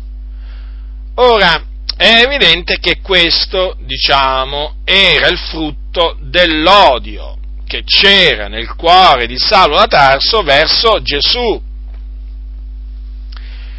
Quindi, eh, d'altronde Gesù poi quando gli, apparve gli, dire, eh, quando gli apparve gli disse Saulo Saulo perché mi perseguiti? E perciò è evidente che non poteva amare Gesù, no? Eh, se Gesù gli ha detto perché mi perseguiti, è evidente che non si perseguita chi si ama, si perseguita chi si odia.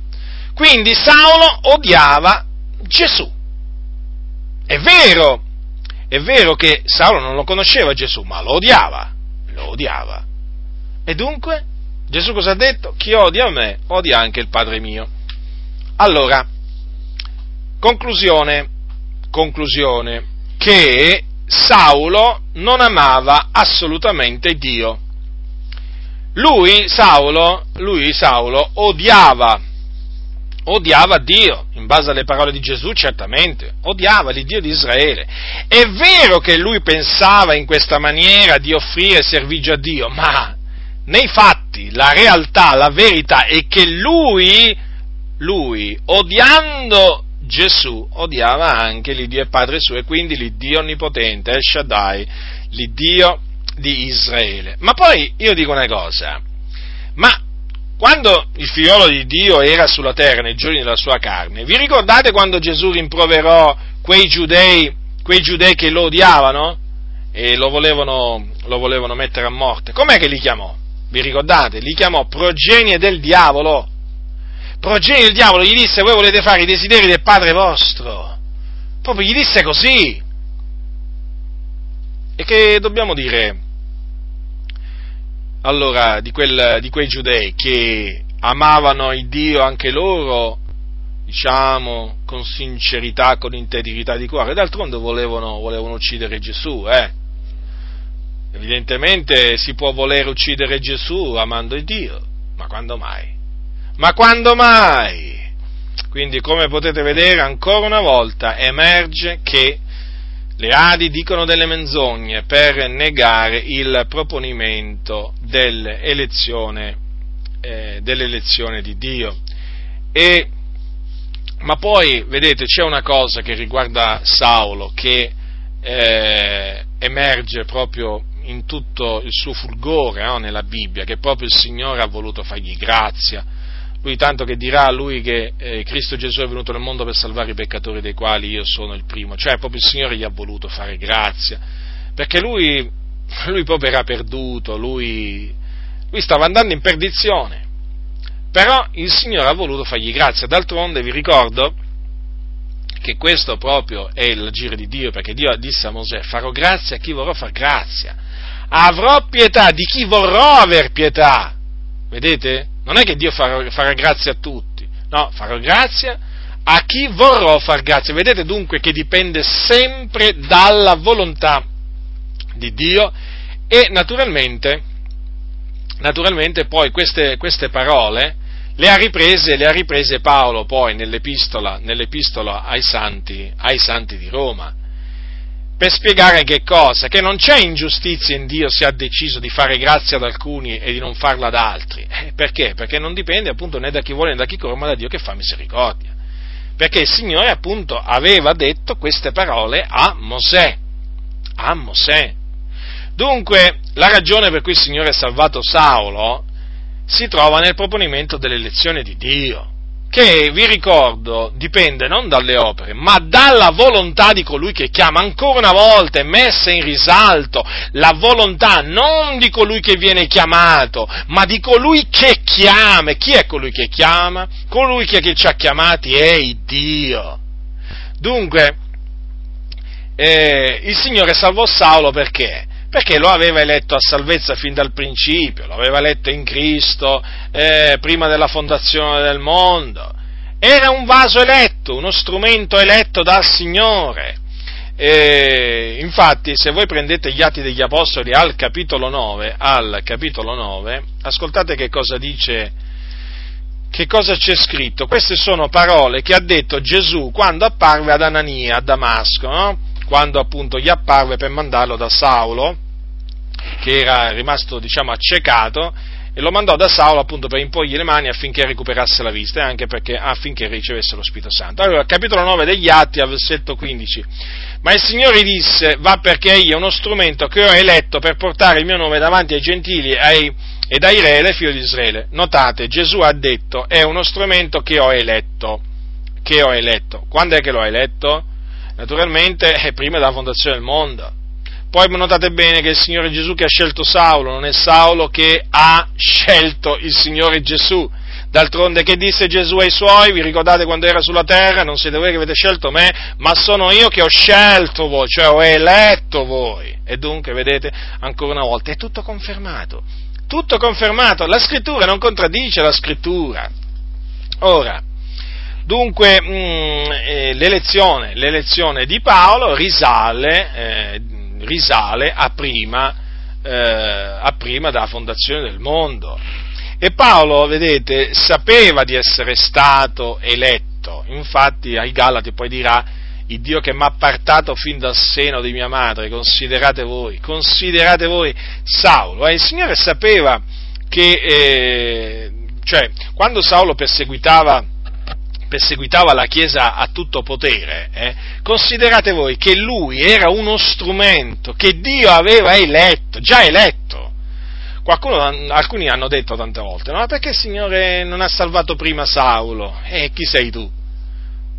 perché dicono, no, sai, avrebbe risparmiato tanti dolori alla Chiesa, tante tribolazioni, certo, questo è vero, sì, però chi siamo noi da prescrivere la via, la via da seguire al Signore? Chi è stato il suo consigliere? Voglio dire, ma noi siamo cenere, siamo, voglio dire, siamo niente, siamo nulla, siamo un fiato che passa, cioè che ci mettiamo a contendere col, col Creatore, guai a coloro che contendono col Creatore. Il Signore naturalmente ha deciso di, eh, ha deciso di salvare Saulo in un determinato momento, un determinato momento, perciò in quel momento lo ha salvato, ha fatto passare naturalmente un lasso di tempo nel quale ha fatto sì che Saulo perseguitasse a tutto potere la Chiesa perché tutto questo rientrava nella sua, nella sua volontà, ma poi il Signore naturalmente ha convertito il male, l'ha convertito, l'ha convertito eh, in bene.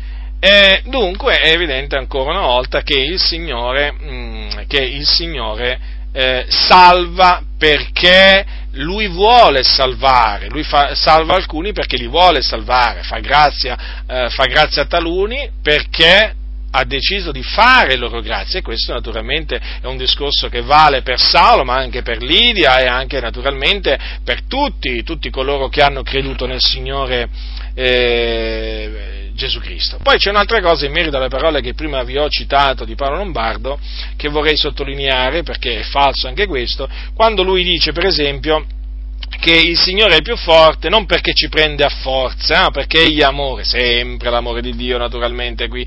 Loro fanno saltare sempre l'amore di Dio, quindi Dio è amore e non ci prende a forza, capito? Avete capito allora? Perché Dio è amore? No, invece di dire invece che siamo stati presi a forza perché Dio è amore, no, loro dicono invece Dio è amore, per quello non ci ha presi a forza. Cioè, ma vi rendete conto che cosa arrivano a dire? Il contrario di quello che dice la Sacra Scrittura. Che dice la Sacra Scrittura? Tu mi hai persuaso, oh Eterno, io mi sono lasciato persuadere, tu mi hai fatto forza e mai vinto. Queste parole le ha dette Geremia, mai fatto forza. Il Signore a noi ci ha fatto forza, fratelli nel Signore. Ah, se non ci avesse fatto forza il Signore, ma dove saremmo noi? Ma noi saremmo ancora sulla via della perdizione. Ma se il Signore non mi avesse fatto forza a me, ma dove sarei io? Ma Signore ti ringrazio veramente che mai, mai fatto forza, veramente, mai fatto forza. Io, io, ti ringrazierò per tutto veramente la mia vita, per l'eternità, non per solamente questa vita, ma anche nella vita, nella vita futura. Io lo ringrazierò per sempre perché mi ha fatto forza.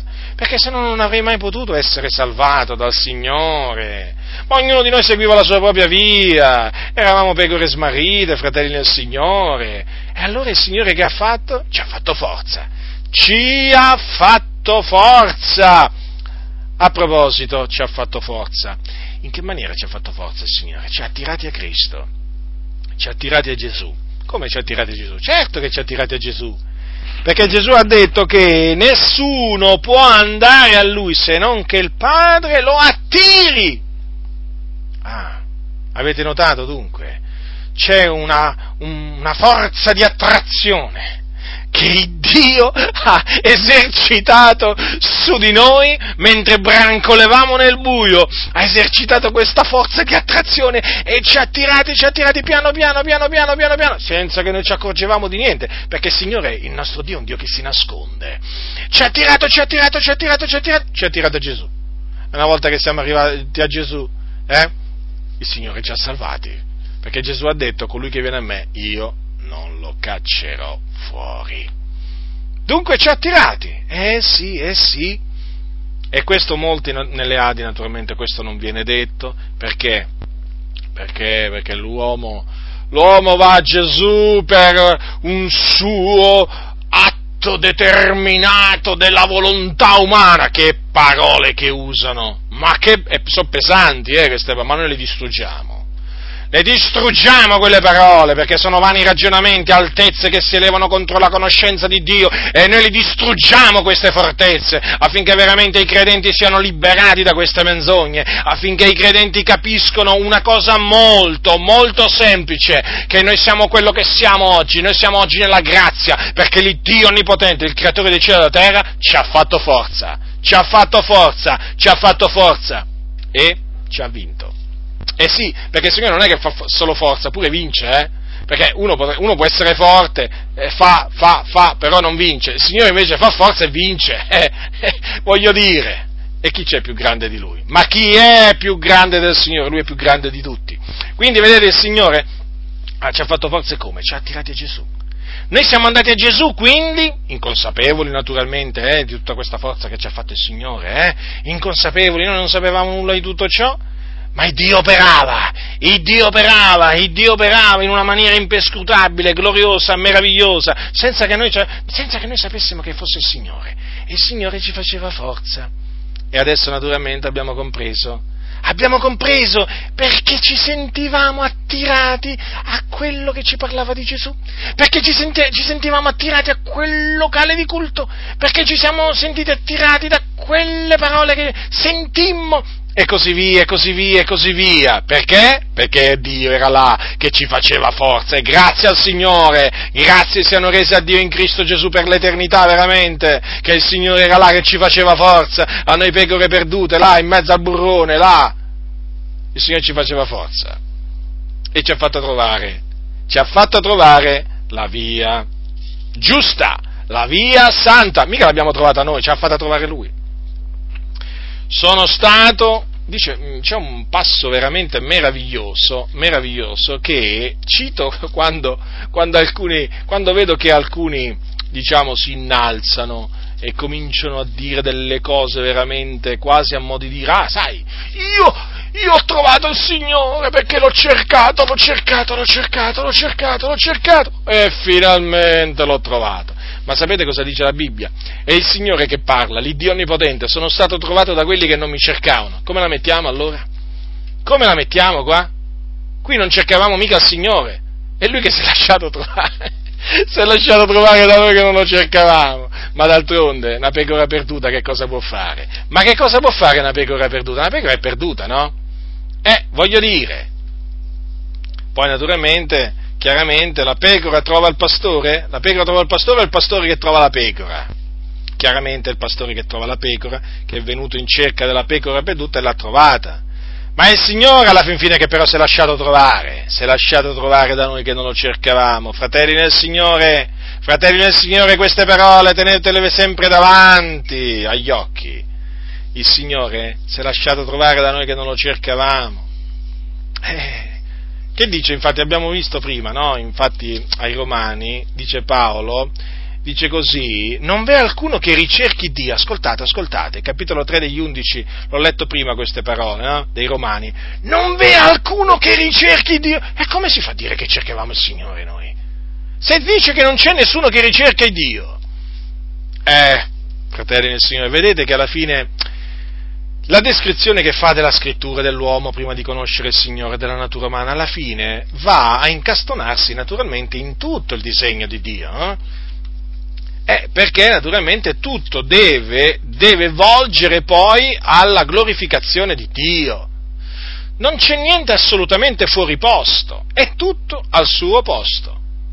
E il fatto è che bisogna naturalmente scoprire questo piano questo disegno meraviglioso è una volta che lo si scopre, fratelli nel Signore, è una volta che si scopre, cambia l'esistenza, mi diceva un giorno, l'altro giorno un fratello, è cambiata la mia esistenza. È come quando mi sono convertito al Signore, è come quando diciamo sono stato salvato, cioè proprio cambia totalmente nel momento in cui un credente accetta il proponimento dell'elezione di Dio, cambiano moltissime cose. Non dico che, non dico che prima era perduto, eh, attenzione, non fraintendetemi, però certamente comincia a parlare in maniera diversa, a ragionare, a vedere tante cose in maniera diversa. Perché? Perché scopre di essere stato eletto in Cristo prima della fondazione del mondo, scopre che è stato lui, che è stato il Signore a farsi trovare da lui e non lui a cercare il Signore, scopre che il suo nome è stato scritto nel libro della vita prima della fondazione del mondo, insomma, scopre tutte queste cose, praticamente scopre che Dio regna che è sul trono e fa tutto quello che vuole, cosa naturalmente che gli avevano nascosto abilmente. Andiamo alla dodicesima, alla dodicesima menzogna, che badate bene non è l'ultima però, eh? non è l'ultima perché chiaramente nel corso del tempo potranno ancora saltare fuori altre menzogne, per ora ci fermiamo alla dodicesima, io ne ho trovate dodici, però sono sicuro, sono sicuro che diciamo, se non si ravvedono, se non rientrano in loro stessi, sono sicuro che, che ne troverò altre col passare del tempo e non mancherò naturalmente con l'aiuto di Dio di confutare pure le altre. Allora, Zaccheo, la dodicesima menzogna riguarda Zaccheo. Zaccheo. Allora, sulle Adi, eh, su, sì, su Zaccheo, le Adi affermano che fu Zaccheo a invitare Gesù eh, allora, sul loro calendario del 2010, la parola giorno per giorno, si legge alla data 17 gennaio 2010, oh, segnatevi questa data, eh? 17 gennaio 2010, se, se avete il calendario delle Adi, andate subito a vedere. Allora, nella meditazione dal titolo Gioiosi in Cristo, allora, è scritto quanto segue, inizio della citazione. Quando Zaccheo, il capo dei pubblicani di Gerico, uomo conosciuto per la sua avidità e disonestà, invitò Gesù a casa sua, sperimentando la grazia della giustificazione divina, provò una grande gioia, egli si affrettò a scendere e lo accolse con gioia. Allora, eh, praticamente qui va tutto bene, tranne una cosa, che eh, quando dicono che mm, Zaccheo invitò Gesù a casa sua, perché non è assolutamente non è assolutamente così. Questa è proprio una menzogna spudorata, spudorata. Capitolo 19 di Luca, andiamo a vedere, vi dimostro perché è una menzogna, anche in questo caso. Allora, capitolo 19. Andiamo a vedere se fu Zaccheo a invitare Gesù. Andiamo, andiamo. Andiamo a vedere, andiamo a vedere. Capitolo 19 di Luca. E Gesù, essendo entrato in Gerico, attraversava la città ed ecco un uomo chiamato per nome Zaccheo, il quale era capo dei pubblicani ed era ricco. Cercava di vedere chi era Gesù, ma non poteva a motivo della folla perché era piccolo di statura. Allora corse innanzi e montò sopra un sicomoro per vederlo perché egli era perché egli aveva da passare per quella via. E come Gesù fu giunto in quel luogo, alzati gli occhi, gli disse, Zaccheo, scendi presto, perché oggi debbo albergare in casa tua. Ed egli s'affrettò a scendere e l'accolse con allegrezza. E veduto ciò tutti mormoravano dicendo, è andato ad albergare da un peccatore. Ma Zaccheo, presentatosi al Signore, gli disse, ecco Signore, la metà dei miei beni la do ai poveri e se offro dato qualcuno di qualcosa gli rendo il quadruplo. E Gesù gli disse, oggi la salvezza è entrata in questa casa, poiché anche questo è figliolo d'Abramo, poiché il figlio dell'uomo è venuto per cercare e salvare ciò che era perito. Ora, dove sta sto invito che, ehm, che Zaccheo rivolse a Gesù? Dobbiamo leggerlo di nuovo? No. Noi potremmo rileggerlo ancora mille volte questa, questa storia, vi posso assicurare che de, dell'invito di Zaccheo rivolto a Gesù, dell'invito a casa sua, non c'è, non c'è proprio l'ombra. Infatti, come potete vedere, come potete vedere Zaccheo dato che era basso di statura, eh, salì sopra un, un, albero, diciamo un albero sicomoro, per fare che cosa? Vorrei farvi notare questo, per vedere Gesù. Solo per vedere Gesù. Qui non c'è scritto che salì sull'albero per invitare Gesù a casa sua, per vederlo, semplicemente per vederlo. Allora Gesù stava passando per quella strada a un certo punto, che è successo? Gesù, giunto in quel punto, che fece? Alzò gli occhi. Badate bene, Gesù alzò gli occhi, ma non perché Zaccheo gli disse, oh, guarda qua! No, alzò gli occhi, Gesù alzati gli occhi, no? Naturalmente, parlò a Zaccheo e lo chiamò per nome, eh, badate bene. Cosa gli ha detto? Scendi presto. Perché? Oggi devo beccare in casa tua. Quindi Gesù si autoinvitò a casa di Zaccheo e Gesù poteva farlo questo. Gesù può farlo. Eh, come? Ancora oggi lo può fare. Voglio dire, è che Gesù c'ha bisogno che tu lo inviti. Gesù si autoinvita. Viene a porte chiuse. Peraltro, senza bussare alla porta. Sì, egli è il Signore. In questo caso quindi alzò gli occhi, vide Zaccheo, Zaccheo, l'ha chiamato per nome, scendi. Perché? Eh, vedete? E Gesù glielo ha detto, oggi devo albergare in casa tua. Che espressione, eh? Molto chiara. Ma dove sta l'invito di Zaccheo a Gesù? Zaccheo invita Gesù. Eppure, parola giorno per giorno. Ma che parola gli date? Pastori delle Adi, ma che parola gli date alle pecore? Ma che cibo quotidiano gli date? Il veleno gli date. Questo è veleno. Questo è veleno. Questo non è pane, questa è pietra. Questa è una pietra. Voi gli dovete dare il pane quotidiano, intendendolo diciamo come parola, come parola di Dio, lo chiamate pane quotidiano? Eh? Ma dategli del pane, che ci stanno a fare queste pietre in mezzo al pane. Via le pietre! Eh, ma naturalmente per togliere queste pietre, naturalmente dovreste riconoscere il proponimento dell'elezione di Dio. Ma speriamo nel Signore che un giorno veramente voi lo riconosciate, il proponimento dell'elezione di Dio, così sparirà pure l'invito di Zaccheo l'invito di, che Zaccheo rivolse a Gesù, questo presunto invito che Zaccheo avrebbe rivolto, eh, a, a, Zaccheo abbia rivolto a Gesù. Quindi, vedete, fratelli nel Signore, ancora una volta dobbiamo riconoscere che basta così poco, basta così poco per distorcere la verità, o meglio, per annullare la verità. Vedete, qui praticamente praticamente, siccome Gesù è andato a casa di Zaccheo, le Adi, naturalmente, hanno dovuto un po' arrangiare, arrangiarsi, fanno sempre così, naturalmente, in questi casi, e far apparire, naturalmente, che, ancora una volta, l'iniziativa è dell'uomo. Attenzione, notate molto bene, perché que- se, se lo, quando, nel momento in cui dicono che Zaccheo come dicono qua, Zaccheo, il capo dei pubblicani, invitò Gesù a casa sua. Chiaro, no? Uno legge queste parole sul loro calendario. Ah, hai visto? Zaccheo invitò Gesù a casa sua. Allora io invito Gesù nel mio cuore. È questo quello che loro si propongono, no? Perché tu apri il cuore a Gesù, non è Gesù che apre il tuo cuore, no, sei tu che apri il cuore a Gesù, l'abbiamo visto prima, no? Tutte menzogne collegate tra di loro, avete notato come tutte le menzogne delle Adi sono collegate tra di loro? Eh? Allora, e certo, Zaccheo ha preso l'iniziativa, eh? E Zaccheo ha preso l'iniziativa e ha invitato Gesù e Gesù è andato a casa di Zaccheo. È normale, no? Eh, voglio dire, una cosa così normale. Sì, ma è falso. È falso, perché non è vero che Zaccheo invitò Gesù. L'accolse con allegrezza, ma non c'è scritto che lo invitò. È diverso, è diverso. Eh, siamo d'accordo che Zaccheo lo accolse con allegrezza, c'è scritto ma Gesù andò a casa di Zaccheo perché si autoinvitò. Lo ripeto, le, le parole di Gesù.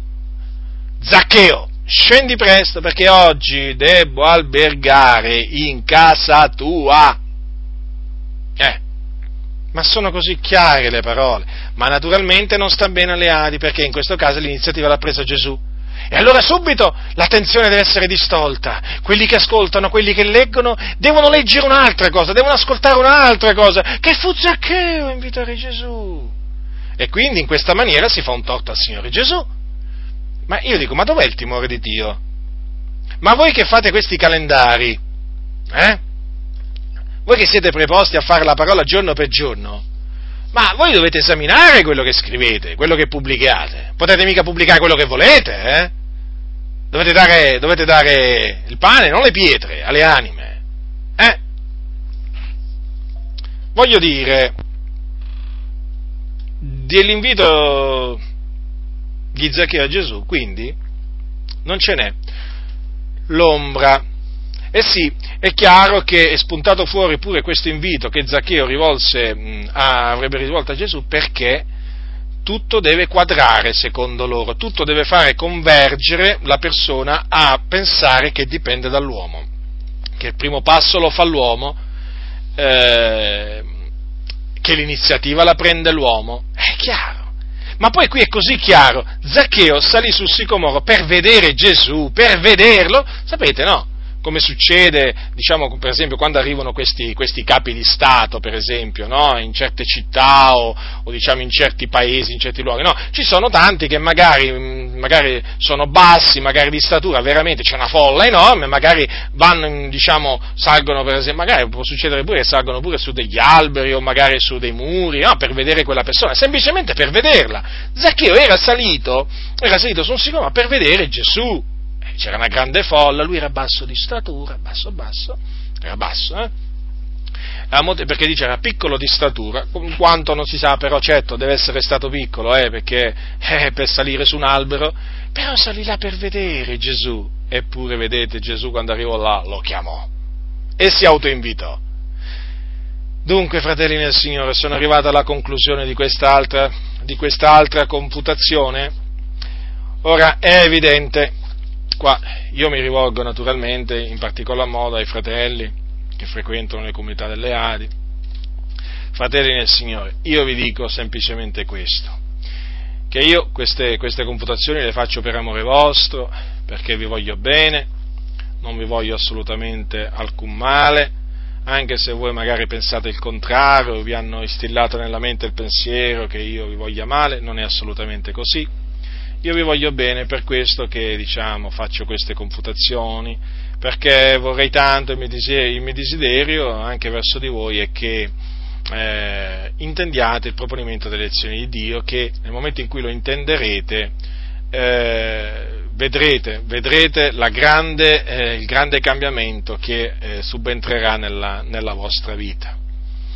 E naturalmente, naturalmente io vi dico con molta franchezza che se fossi al posto vostro, se fossi al posto vostro, e un giorno, un giorno dovessi scoprire che mi hanno mentito i pastori su questo argomento così importante, guardate, vi confesso, mi arrabbierei molto mi arrabbierei molto perché non sopporterei che dei conduttori mi hanno, mi hanno detto una cosa per un'altra. Io spero che, eh, diciamo, il maggior numero possibile di voi eh, possa, possa, mettersi a veramente a investigare le scritture come mai, a, come mai avete fatto prima per vedere come stanno le cose. Io vi dico solo questo esaminate le scritture per vedere come stanno le cose, in particolare su queste dodici menzogne che io vi ho citato, prendete i libri delle Adi, prendete la Sacra Scrittura e fate uno studio voi, fate una vostra indagine personale, una vostra investigazione personale accompagnata dalla preghiera, verificate voi come stanno le cose, verificate voi, giudicate voi da persone intelligenti, vi reputo persone intelligenti, giudicate voi come stanno le cose.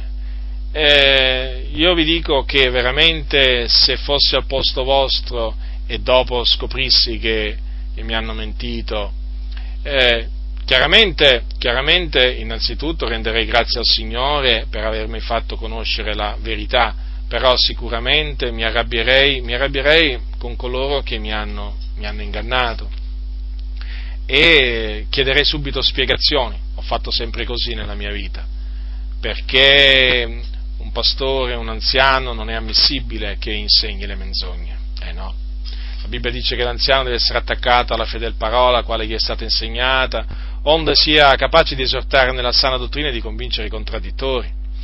Cioè queste menzogne dimostrano che i vostri pastori non sono attaccati alla parola e questo è grave naturalmente, questo è molto grave. E quindi, come vi dicevo prima, io cioè scoprissi una cosa del genere, subito, subito veramente, innanzitutto rigetterei le menzogne che mi sono state propinate e poi andrei dal pastore, subito, chiamerei al telefono, subito, una, subito stabilirei un appuntamento proprio per guardarlo negli occhi, guardarlo negli occhi e fargli proprio delle, delle domande precise a tale riguardo. Eh, perché qui non è ammissibile che eh, le Adi dicano una cosa e la Bibbia ne dice un'altra, in, proprio cose in opposizione. È evidente. Chiederei subito spiegazioni. Chiaramente so bene, che, so bene che quale sarebbe la reazione, naturalmente, o quale sarà la reazione di molti pastori, cercheranno di svicolare, come le anguille, sfuggire naturalmente, di essere evasivi nelle loro risposte, no, invece no, dovete insistere, dovete chiedere spiegazioni, perché qui la cosa è molto importante, qui c'è di mezzo la parola di Dio. Eh, non è che ci siamo convertiti per farci ingannare dai pastori evangelici qua, eh. Eh, voglio dire, chi era cattolico prima si faceva ingannare dai preti, non conosceva la verità, adesso che, che fanno quelli che si sono convertiti o che il Signore, che il Signore ha convertiti? Eh? Si, fanno, si, fanno, ingannare dai pastori, così non sia. E dunque, e dunque io ritengo che una volta scoperte, eh, cioè una volta scoperte queste, queste menzogne, si debba chiedere spiegazione a questi pastori e pretendere, pretendere delle risposte bibliche, bibliche, bibliche, non ragionamenti filosofici, risposte bibliche, lo ribadisco. Ma è chiaro che le risposte bibliche non ve le potranno mai dare. Vi potranno semmai citare i loro manuali, i loro commentari, ma con la parola del Signore non vi potranno dimostrare che Zaccheo ha invitato Gesù, non vi potranno dimostrare che Lidia ha aperto il cuore al Signore, non vi potranno dimostrare che il nostro nome è stato scritto nel libro della vita quando abbiamo creduto, non vi potranno dimostrare che siamo diventati predestinati quando abbiamo creduto, non vi potranno dimostrare che il Signore ha salvato Saulo perché amava il Dio con sincerità, no, no, e tutte le altre naturalmente. Non vi potranno dimostrare assolutamente queste cose. Allora non vi rimarrà che ammonire il pastore? E naturalmente cominciare a mettere in guardia i fratelli da queste menzogne. Gesù diceva ai suoi discepoli guardatevi dal lievito dei farisei e dei sadducei e io vi dico a voi fratelli guardatevi dal lievito dei pastori delle Adi. Guardatevi dal lievito delle Adi. Questo è il lievito, fratelli. Questo è il lievito. Con il lievito non si scherza. Il lievito fa lievitare tutta la pasta. Ma avete visto? E ho, esami- ho confutato solo 12 menzogne. Sono tante, eh? Sono tante. Certo, quando anche fosse stata una sola, sarebbe stata sempre grave, però voglio dire, sono dodici. Quindi, fratelli nel Signore, state molto attenti e una volta individuato il lievito, eh, vi posso assicurare che lo potrete individuare solo per la grazia di Dio, non perché mi avete sentito parlare a me, no, no, no, no, ma perché il Signore vi aprirà la mente per intendere le scritture, perché io non ho la capacità di far intendere le cose ai credenti, non ho la capacità di aprire la mente a nessuno per intendere le scritture. Questa è un'opera che fa il Signore, questa è un'opera che fa il Signore. E naturalmente, naturalmente una volta che il Signore vi avrà, vi avrà, vi avrà aperto la mente, e allora naturalmente eh, sarete, sarete, costretti, proprio sarete costretti dal Signore a rendere, a rendere partecipi gli altri della vostra, della, della scoperta che avete fatto. E naturalmente nello stesso tempo, contemporaneamente, metterete in guardia anche voi poi i fratelli dal lievito delle Adi, perché lo ribadisco, questo è lievito, non ha niente a che fare con, eh, con la verità, la menzogna non ha niente a che fare con la verità, la menzogna fa rigettata, se siamo la verità si deve rigettare la menzogna.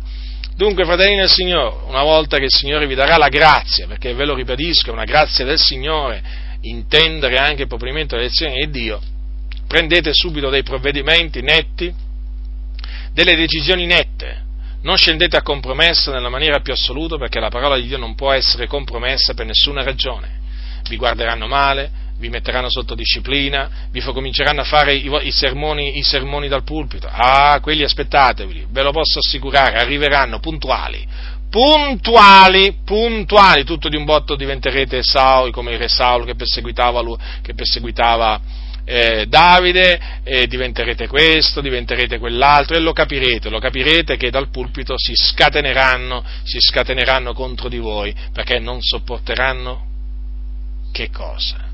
Non sopporteranno che voi avete scoperto il proponimento dell'elezione di Dio. Ma fatevi animo, non vi perdete d'animo, fratelli del Signore, non vi perdete assolutamente d'animo, siate forti eh, e eh, tenete alta la parola della verità, abbiate veramente coraggio, coraggio nel diciamo, dichiarare quello che è scritto, anche a riguardo del proponimento delle elezioni di Dio. Ve lo ripeto, a, a, a, diciamo, diciamo, voglio dire, anche a costo di essere messi sotto disciplina, anche a costo, vi dirò ancora questo, anche a costo di essere cacciati via.